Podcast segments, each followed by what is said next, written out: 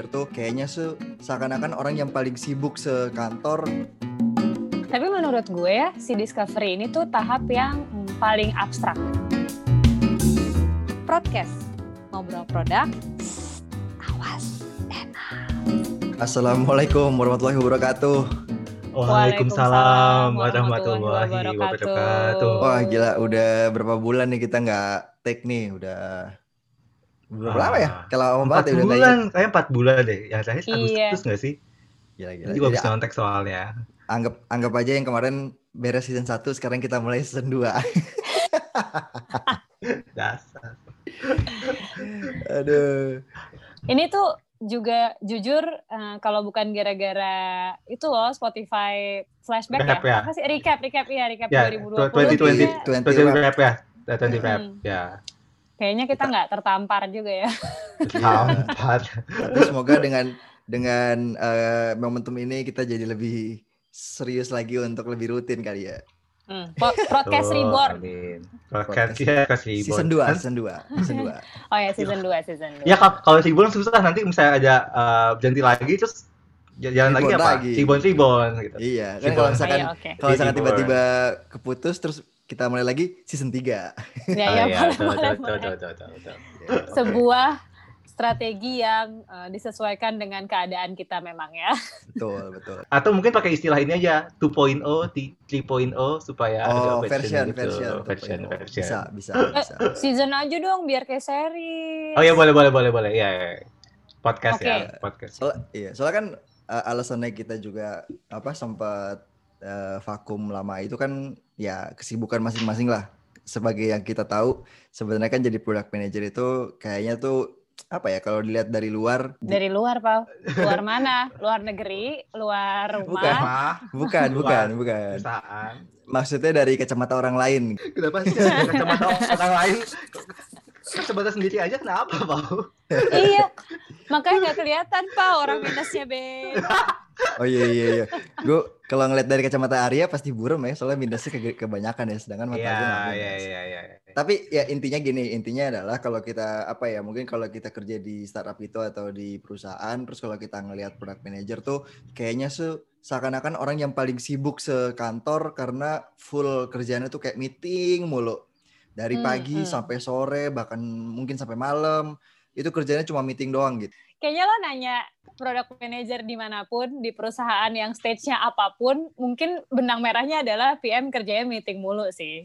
Gue Iya. yakin kayak mau di startup yang isinya 10 orang, sampai yang 1000 orang, sampai yang 10 ribu orang company, pasti PM kerjanya meeting mulu sih. Kalau meeting dulu tuh maksudnya di gimana sih emangnya? Sebenarnya kan kerjaannya nggak ya memang meeting sih, tapi nggak meeting melulu. Soalnya tugas seorang product manager itu memastikan biar produknya itu bisa selalu sesuai eh, dengan kebutuhan user atau problem yang mau diselesaikan gitu kan. Sehingga kita Iya. tetap apa kita perlu tahu eh, performa dari produk tersebut. Dia tuh udah sesuai apa belum nih dengan kebutuhannya. Ada nggak yang perlu diimprove atau kita monitor aja. Dan di sisi lain kita juga punya beberapa rencana produk yang lagi develop atau bahkan masih di proses discovery. Ini bukan discovery channel ya, tapi ini proses discovery. Jadi baik, baik, baik. Oh, baik. Ya. Nah, jadi sebenarnya tuh bisa dibilang apa ya? Kalau misalnya kita develop produk tuh ada tiga fase kali ya, tiga fase produk yang kita jalanin dan ini jadi fokusnya si product manager. Yang pertama Hmm. adalah product discovery. Product discovery Hmm. itu eh, bisa dibilang adalah suatu fase di mana kita cari tahu product requirement-nya tuh apa.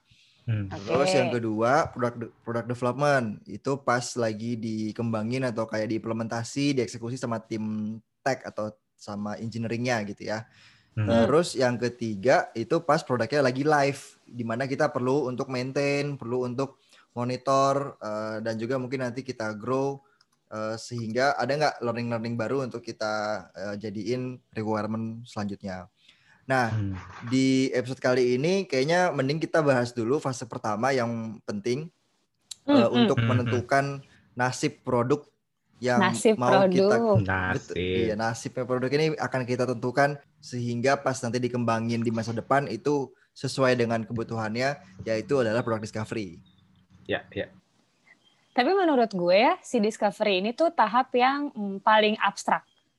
Bukan abstrak gimana-gimana sih, tapi kayak uh, dia banyak banget aja cara yang bisa digunain compare to the other phase. Jadi kayak misalnya waktu development kan jelas tuh ya tahapnya adalah uh, dari requirement, di code sama engineering, terus fiturnya bisa dirilis. Terus pas maintain juga uh, lebih jelas tuh kayak kita memonitor uh, matrix yang udah kita lakukan atau apa itu tapi kayak ada ada ada big booknya gitu. Guideline-nya ya, guideline udah iya. lebih jelas ya. Ya, ya, nah, sedangkan di fase discovery ini nggak ada gitu. Goalnya sih memang satu ya, si product requirement yang tadi disebut. Tapi sebagai seorang product manager, menurut gue ini adalah satu kunci sukses sebagai PM sih.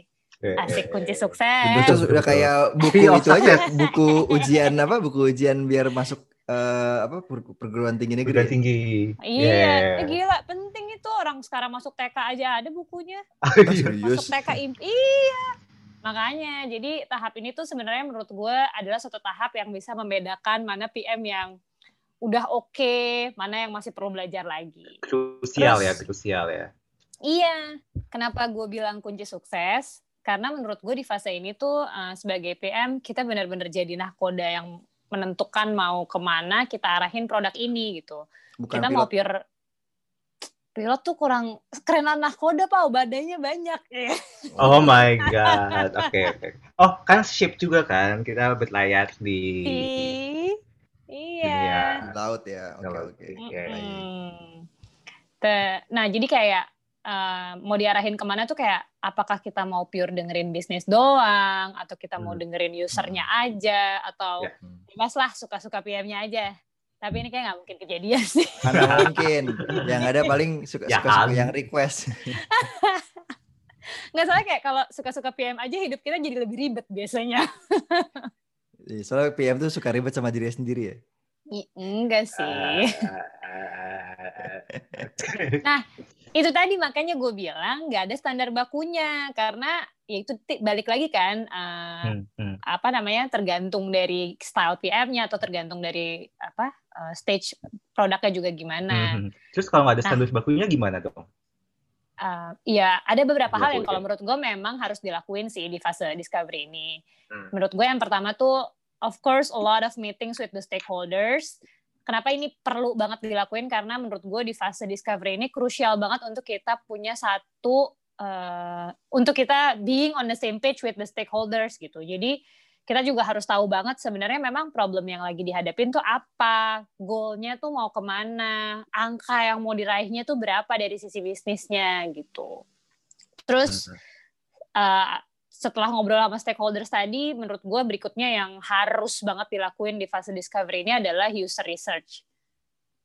Bentuknya bisa macam-macam sih, bisa bisa ngobrol, bisa kayak yang kualitatif atau bisa juga kita uh, apa kayak user testing uh, dari solusi yang mau kita propose. Tapi ini penting banget sih dilakuin menurut gue karena again we need to validate as soon as possible jangan sampai uh, yang udah masuk ke fase development tadi adalah satu hal yang ujung-ujungnya nggak akan kepake juga sama usernya kan gitu. Hmm, ya, ya, betul, Terus betul. another thing tuh adalah internal meeting sama si squadnya gitu.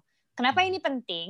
Karena uh, jangan tunda-tunda ini ke belakang sih menurut gue. Jangan lo discover sama user sama uh, stakeholder itu terus yang diajak ngobrol terus lo lupa ngobrol sama squad lo yang ada nanti kalian hmm. udah ngayal pengen bikin sesuatu dalam waktu tiga bulan udah udah direncanain toto pas ngobrol sama internal uh, the squad nggak bisa itu tiga bulan gitu kan berantakan ulang lagi dari hmm. awal capek ya. lagi gitu jadi memang penting banget dan yang nggak boleh lupa nih yang jangan lupa banget datanya ya supaya nggak baper nah disclaimernya poin-poin yang tadi gue sebut di atas itu bukan urutan ya bukan urutan jadi nggak hmm. gue ngomong terakhir data berarti datanya terakhir aja enggak.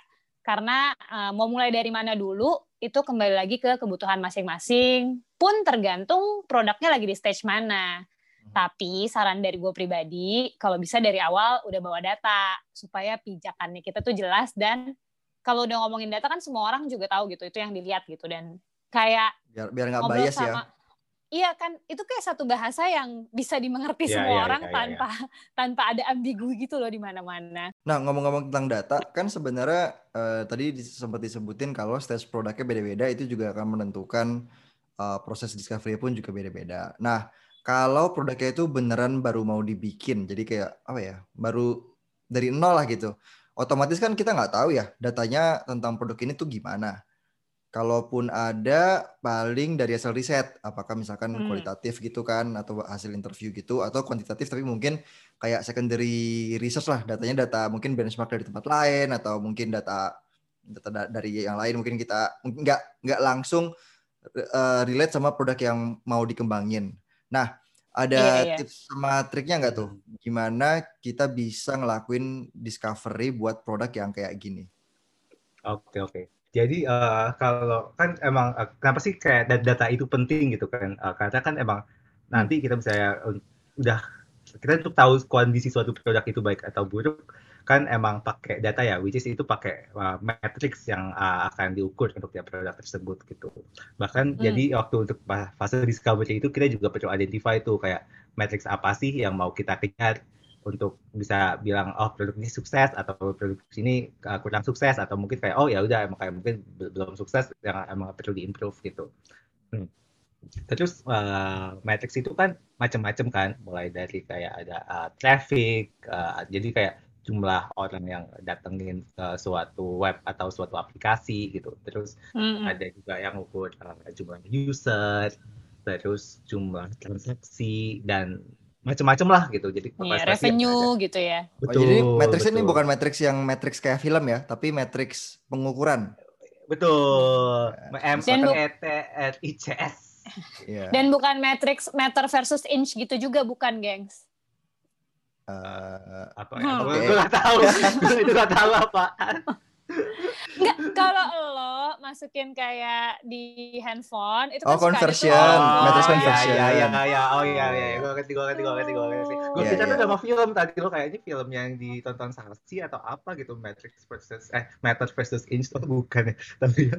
Ya bener dong meter versus inch kan ukuran Iya. panjang. Iya, iya, iya, iya. betul, betul, betul, betul, betul. Eh. Ah, Oke, serius oke. banget hidup kalian. Oke.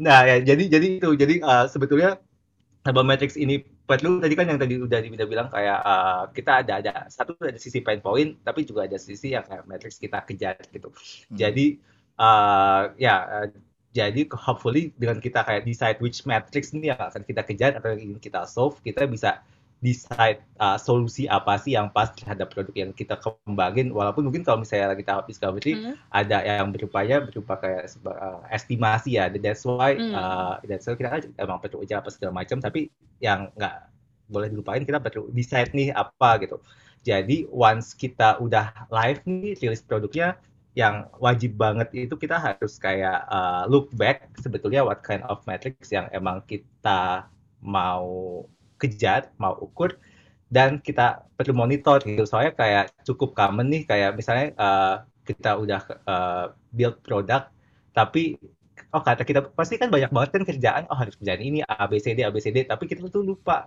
kayak sebetulnya yang produk yang kita develop itu soft pain point nggak sih? Kayak uh, uh, tentu matrix nggak sih efeknya apa? So Iya. that's very very critical and crucial untuk kita decide this what's what kind of matrix atau pain point yang kita mau solve dan ya dari situ kita perlu selalu uh, patokan ke situ sih. Itu sebenarnya berguna juga buat pas lo lagi discovery kalau lo mau ngelakuin kayak nyelipin sedikit user research kayak misalnya lo usability testing tuh kalau ada alert-alert yang kira-kira nyangkut ke metrik lo misal kayak Iya betul. eh gue ngasih contoh misalnya lo lagi ngeriset tentang produk detail page gitu ya Mhm, dari mhm. satu hal apalah dari satu e-commerce atau bukanlah satu website atau apa Mhm. yang kalau ketika lo udah tahu nih sebenarnya matriks yang lo mau ukur adalah orang-orang ba- beli produknya gitu terus pas lo Mhm. research lo ngeliat nih eh, orang ini kenapa ya eh, nggak sampai ke sana gitu nggak sampai mencet tombol sampai beli gitu kan lo bisa Mhm. ngegali lebih dalam lagi gitu jadi lo Iya. bisa